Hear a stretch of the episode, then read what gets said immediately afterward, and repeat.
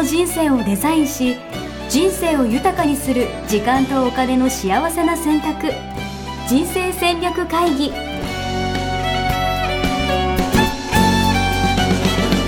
の番組は将来の仕事やお金人生にもやもやと不安を抱えている皆さんに元資産運用のプロキャリアとお金の戦略を同時に考える人生デザインコンサルタントの高頃もさあやが過去5年間延べ1700人の人生を望む形で豊かにしてきたメソッドを時間とお金の選択という切り口からお伝えしてまいります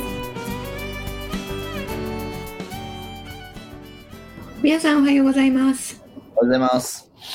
ミッションミッケ人生デザイン研究所の高頃もさあやですオリンピック応援安です。はいおはようございますいや、始まりましたね。始まりましたねオリンピック。はい。なんかねいやあの2年ぐらい前から、えーはい。どうなるんですかっていうことをね言ってましたけれども、う。うん。ん中止にはならずついに。やりますけれども、でも確かによく考えたらここまでいろいろありましたね。なんか、うん、やりますけれども無観客というね、はい。うん。気づけば始まっていた的なところもちょっとありますが。うん、なんかね微妙な感じですよね。こんなオリンピックなんか人生で初めてですね、人生で初めて。うん、やっぱオリンピックっていつもねなんかすごい盛り上がってうん。すごいこう世界中が楽しみにしてるっていう感じが、うんうんうん。うん、子供の時から感じられてましたけれども。うんうんなんかね今回はちょっとね実際、さやさんって、なんか何派とかあったんですか？なんかよくその中止しろとかって言ってる方々もいらっしゃったりとかするじゃないですか。うんうんうん私はあのそういう社会問題に強くどっちっていう考えは持たないことにしていて、うん、そうなんだ。うん、そうなんです。自分としてこっちを強く押すっていうのは持たないようにしてるんですよね。あの、うんならば、えっ、と、うん。ずっとあの物心ついた 物心っていうか社会人になってからその分析業務をしているんで、うん。うん、あのニュートラルに物事を見ないと、うん。あの客観的な分析ができないので経済見通しとか、うん。うんうん。うん、そういうことがあってあのずっとみんなあのどっちにつくっていうね自分の意見っていうのを持たないようにしてきたのでうんうんうん。この仕事はもう、えー何年か前に辞めているんですけれども、うんあのまあ、その延長線上で今もねそれは続いているんですね。自分の意見を持つよりは客観的に状況を見極めるっていうところに、えー重きを置いていて、なるほど。でも、うん。とはいとはいえとはいえですよ。うん、なんか内心はとかあるんじゃないんですか？いやえっ、とね中止になると思ってましたね。あ、そうなんだ。うん、密かに中止にした方がいいっていうことではなくて、はいはいはい。あの中止になるだろうなと思っていたんですけれども、うん、あの粘りましたねって感じがしわかりました。え えねもう無観客ってなった時に、はいここまで引っ張るんだってもうそうなってもやるんだっていう、うん逆に驚きでしたね。あ、なるほどね。いや、うん。俺は別になんかもうやるしかないでしょとか思ってましたけどね。うーん。もう、まあねいろいろやめるとあの不自由がある方とか団体とか企業とかね。いやだって、いや、俺もうイベンターでもあるから、私うん。すごいわかりますけど、うん、いや、もう、やるしかないでしょみたいな。なるほどね。観客ならできるでしょみたいな、どうやったらできるかみたいなの考えてやろうよみたいな感じですよね、本当に。なるほど、なるほど、なるほど。うんうん。あの、選択肢がないってことね、やらないっていう選択肢はないっていうことね、ここまで。ないんじゃない？そうそうそう。やうんってるじゃんとか思いますもんね、だからね。まあ、あとはだからスポンサーとかかわいそうですよね、なんか。うん。スポンサーはかわいそうですよね。うん。なんか何やっても炎上してしまいそうなう感じ。んうん本に応援もできないしみたいな。うん。なんかそういう企業とかもね、出てきてますもんね。うん。あ、そう、それでなんか辞退するみたいな感じに、ね、なったりとか。うん。うん。ね表だって応援するとなんだし、しないっていうのもスポンサーとしてなんだしっていうね。あそう、そう、だから、そもそも、まあ、スポンサーとしてもそうだし、まあ、我々もそうだし、なんか、表だって、うん応援しちゃダメな雰囲気ありません？なんか。うんうんうん。あるね。わーい、オリンピックみたいな感じにね、言えない雰囲気ありますよね。そう。いやだから、みんなどうす、俺だからどうせやるんだからみんな楽しめばいいのにとか思っちゃうんですけどね。うん。ダメなんですか、いやーもうね、えっと、もう二分されてますからね、世界がね。うーん。すでに、あの、うんコロナでね。うん。やっぱりマスク一つとっても、あの、マスクしてないなんて、なんだ、なんてやつだっていう人たちがいる一方で、うん。マスクなんかしててバカじゃないのっていう人たちもいると。うん。うん。で、世界各地でね、マスクやってないからって暴動を起こされたり、はいはいはいはいはい。で逆にあのマスクなんかするなっていうデモがあったり、確かに。だって海外のなんかスポーツとかね、わかんないけど、最近大谷翔平がすごい大活躍してて、いろいろニュースに出てますけど、そこのスタジアム、もう6万人、7万人入って、ほとんどマスクしないでギャーギャーやってるみたいな感じの絵とか見てみると、うん、なんか、この世の中どうなってるんだろうみたいな、ね、やっぱ思っちゃいますよね。うん。で海外はもうねあのアメリカも欧州も、えー、とマスクはねもう、えーえーなされていないということでしなくてもいいっていうことになってねもうみんなしてないみたいですよね。うん。うん。まあ、ちょっと話戻りますけど、さやさんはそもそもオリンピックは好きなんですか？毎年というか、毎回やるじゃないですか。見たりとかする派なんですか、あのね、私、オリンピック1988年に、オリンピックじゃないんですけど、世界陸上競技っていうのが日本で開催されたんですよね。うんうん。で、その時に、あの、ノルウェーのチームの通訳やってたんですよ。ええー、さやさんが？そう。はいはいはい。それでね、あの、あの、入場証みたいなのつけてるので、あの、会場どこでも入れるんですよね、やっぱフリーパス。はいはいはいはい。うん。であの選手についてあのうん。通訳をしてたんですけれども、あのその時にね、えっとうん。選手の人たちとまずずっと一緒にいたのでうんうん。あのすごい選手を応援する気持ちがすごいこう出てきてたんですよね。うーん。でそれ以来すごくあのアスリートに対してすごくこう応援する側になって。うん、なのでオリンピックとかもそれ以来すごくこう注目してたんですけれども。い。そうなんだ。いや、なんか高頃もさやとね、オリンピックとかスポーツとかってもうなんか対極にあるようなイメージがすごいありますけどね。ああ、みんなに言われるんですけどね。私 結構スポーツ系ですよ。そうなんだ。まあ、バレエとかもされてますしね。うん。あの、私、中高バスケット部で、そうなの？陸上選手、水泳大学校代表、うんみたいな感じえの人です。ーえーそうなんだ。うん。スキーも大回転やってましたし、大学の時。えー、もううん国会じゃないですか、完全。もう、あの、体育会系ですね。えー、そうなんですよ。そうなんですけど、みんなに、あの、家で編み物をしているんですよね、みたいな感じで言われて。わかるわかる。わかる。なんかあの、ゆらゆらするロなんとかチェアみたいな、なんか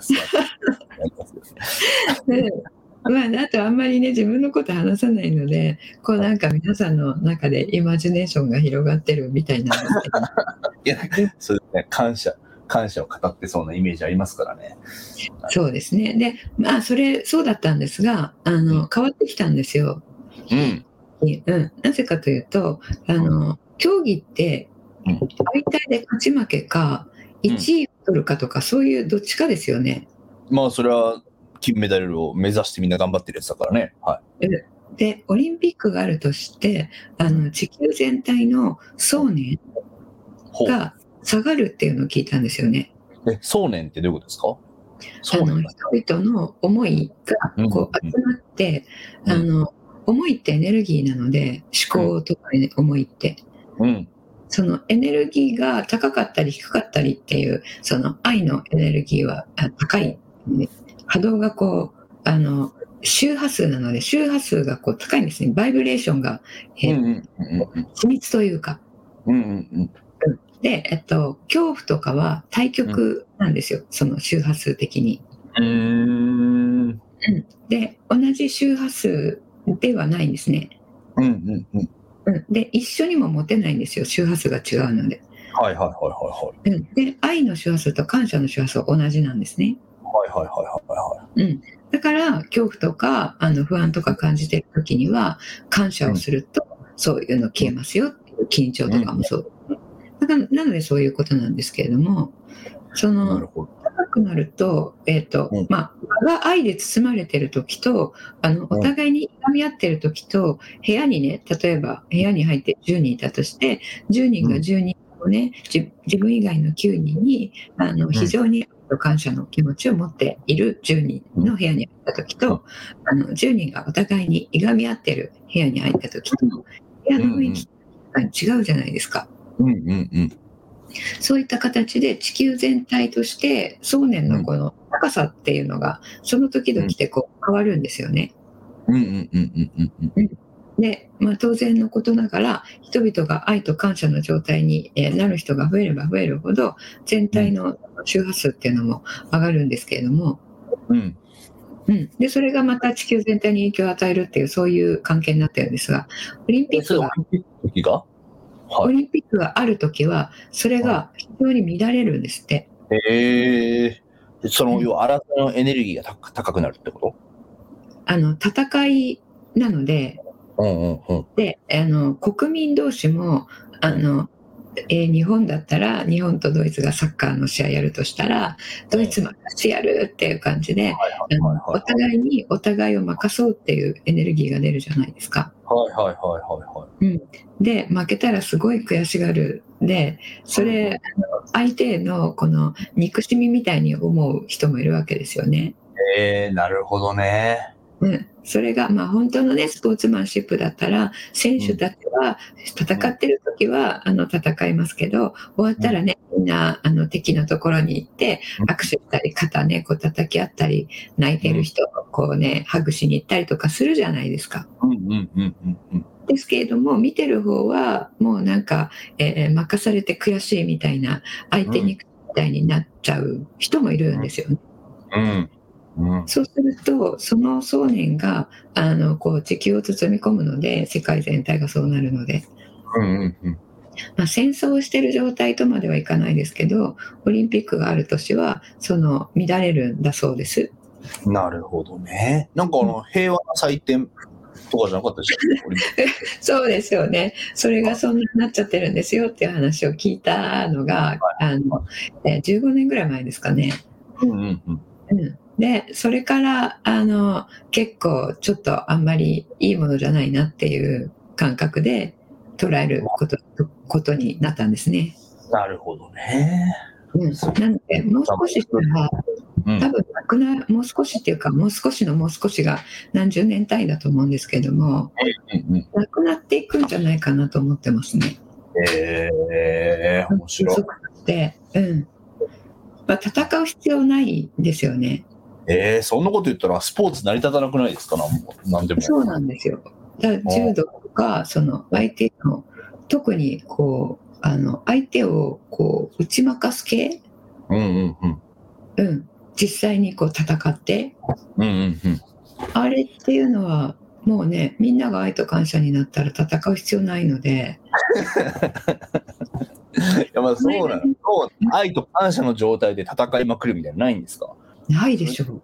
それじゃ勝てないのかな？そういうことですか？っていうか、戦う必要ないですもんね。えうん。戦うって何かを誰かから搾取する目的があるか、誰かから、ま、自分の身を守るか、どちらかですよね。ー、うんうんうんうん。で搾取する必要がなくなったら、えー戦う必要ないしそういう人がいなかったら守る必要もないわけなので、うん。うんうんうんうん、と思うんですけども、まあ、ドクター・ディマティーニはこの世から戦争はなくならないと言ってますので、うん。うん。うんうん、あの愛と愛をもってしてもその自分が向ける対象によって、えーとえーお互いに愛と愛をもってしても、えー、と結果が戦いに、えーなることあるみたいなそんなことを、えーうんちょっと正確ではないんですけども、うん。あの戦争はなくならないっていうことで、まあ、陰と陽があっての、えっと、物事は成り立ってるので。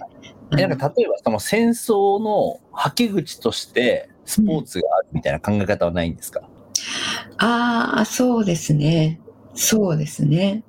どうせ争うんだったらスポーツで戦争を争おうよみたいなしっかりルールがある中で。うん。それ、あの、はけ口っていうことで言うと、あの、もしかしたらこの戦闘欲っていうのはあるかもしれないですね、日本、人間に。うんうんうんうんうん。特に男子には備わってるんですかね、本能として。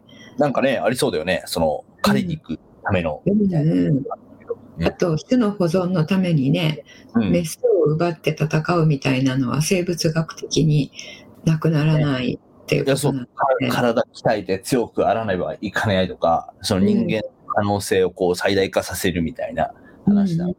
うん。うん、そうそうですね、そうだとすると、争いなくならないっていうのは、それはその通りなのかもしれないですね。うん。で、その欲があるっていうことは、そのはけ口として、えー、とスポーツがあるっていうのは、その分戦争にならないので、うんいいかもしれないですね。なるほどね。うんちなみに、じゃあ、さやさんあんまオリンピック見ないんですか？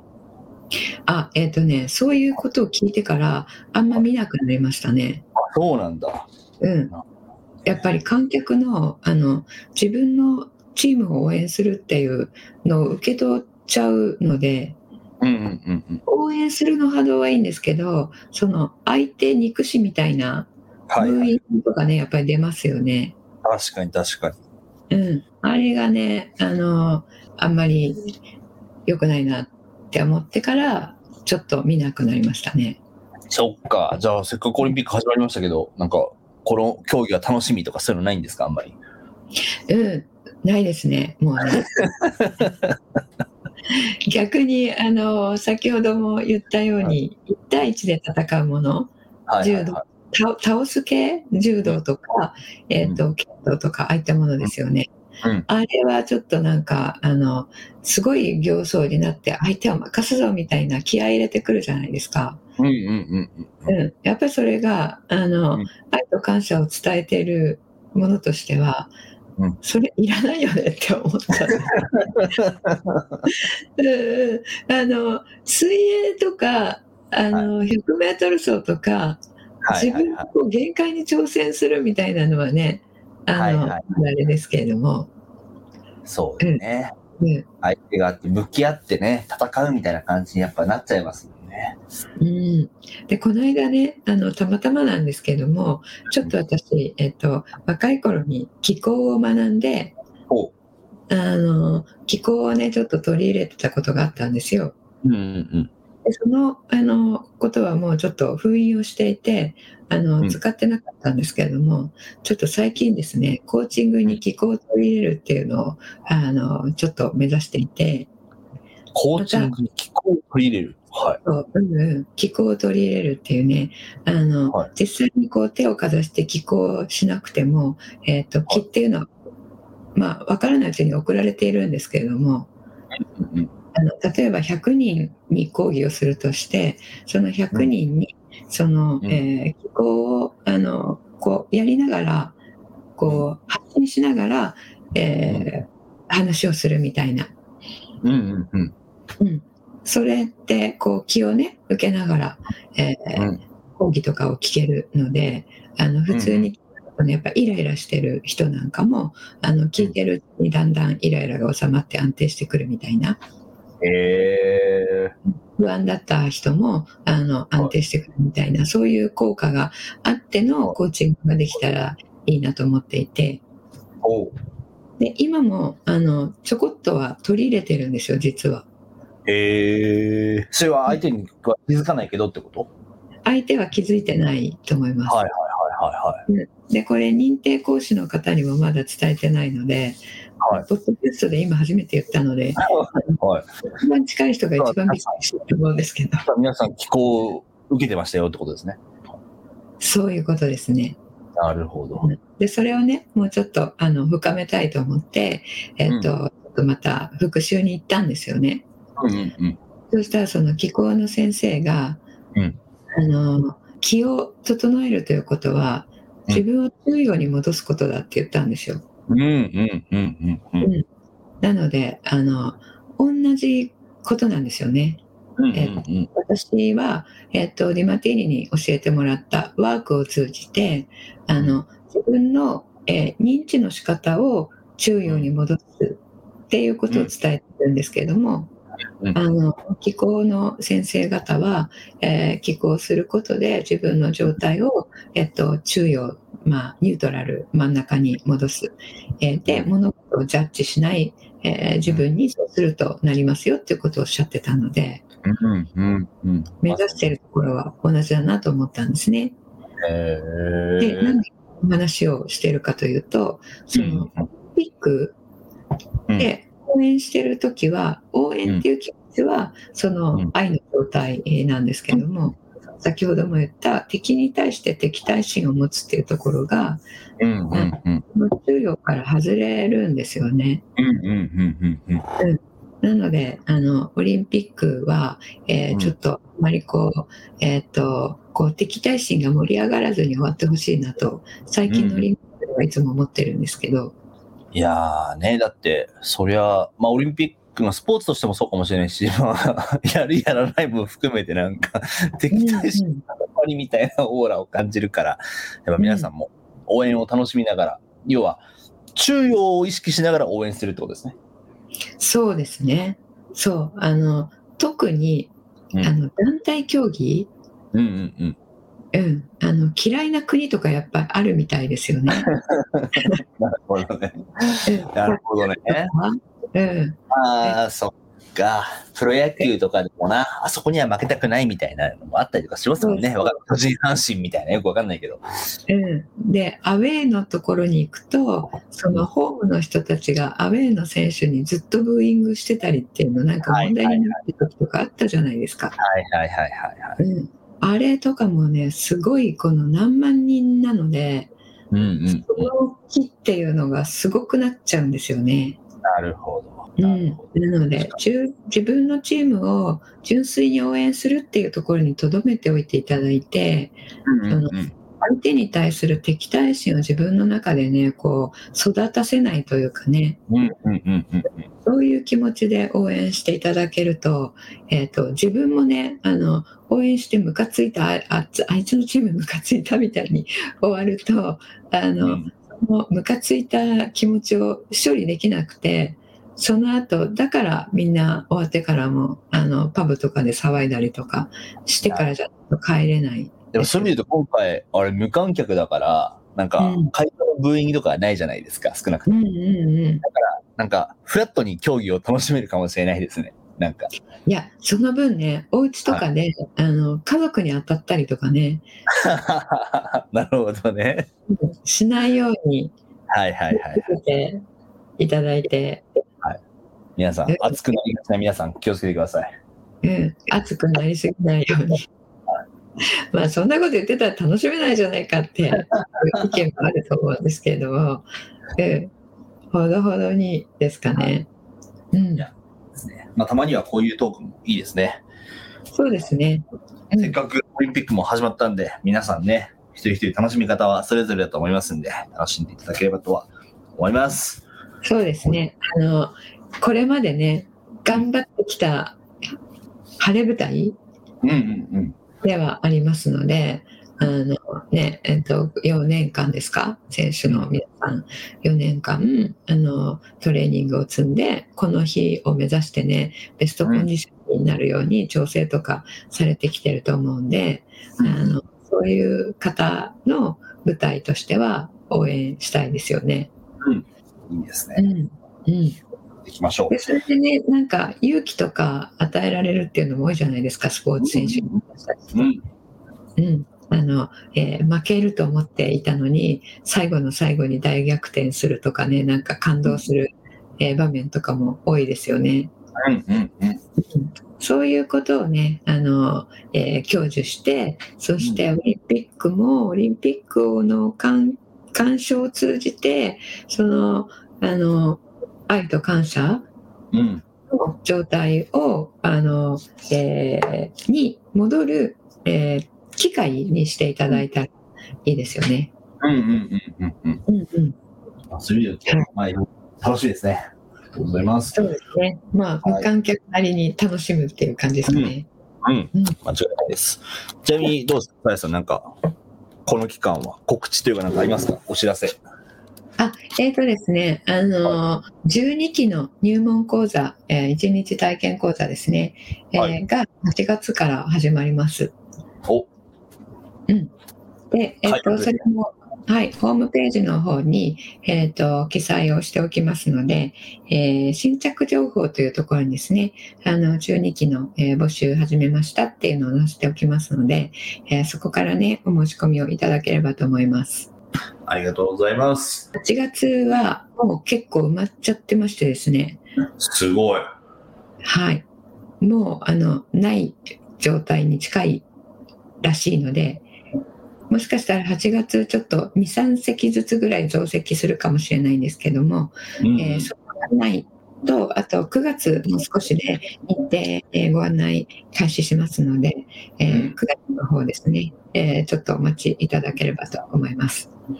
ありがとうございます。いや、本当オリンピックを楽しみながら、ちょっとぜひそっちも、そうですね。はい、参加いただけると、早めに、はいじゃあ、チェックした方がいいですね。そうですね。はい。9月始まりましたら、こちらでもお知らせしますが、あの、えっ、と、そうですね、えーメールマガジン登録しておいていただけると、そちらで一番早くお伝えします。はい。えーそれは、あの、えーこのポッドキャストの、えー概要欄ですね、えーに貼ってありますので、そちらチェックいただければと思います。えーホームページでもお伝えします。はい。ありがとうございます。はい、ありがとうございます。じゃあ、えっ、と、私たちはですね、あの、今日、今日というか、これは事前に収録してるんですけれども、皆さんのお手元に届く今日ですね、えー24日、えー土曜日は、私も、あの、やすしさんも沖縄にいるんですよね。おそうですね。はなので、沖縄で、えーポッドキャストも、えー収録したいと思いますし、えーえっと、一回出ていただいた横山直さんの沖縄の、えー新しい、えーまあ、グランピング施設ですね。そこに、まあさせていただくんですが、そこの様子とか、あの、えー YouTube で、えっと、姿も出して、い。うん。あのポッドキャストで姿が見えないので、姿も出す形でね、いろいろ収録していきたいと思ってますので、えーぜひそちらもね、楽しみにしていただければと思います。はい。はい。じゃあ、そんな感じで、はい、ありがとうございます。ありがとうございます。じゃあ皆さん、あの、オリンピックの週ですね、え4年に一度ですので、えっ、と、熱中症とかにお気をつけて、えっ、と、えー睡眠とかもね、しっかりとって、えーオリンピックの週楽しんでいただければと思います。はい、ありがとうございます。はい。じゃあ今日はこれで終わりにしたいと思います。さよなら。さよなら。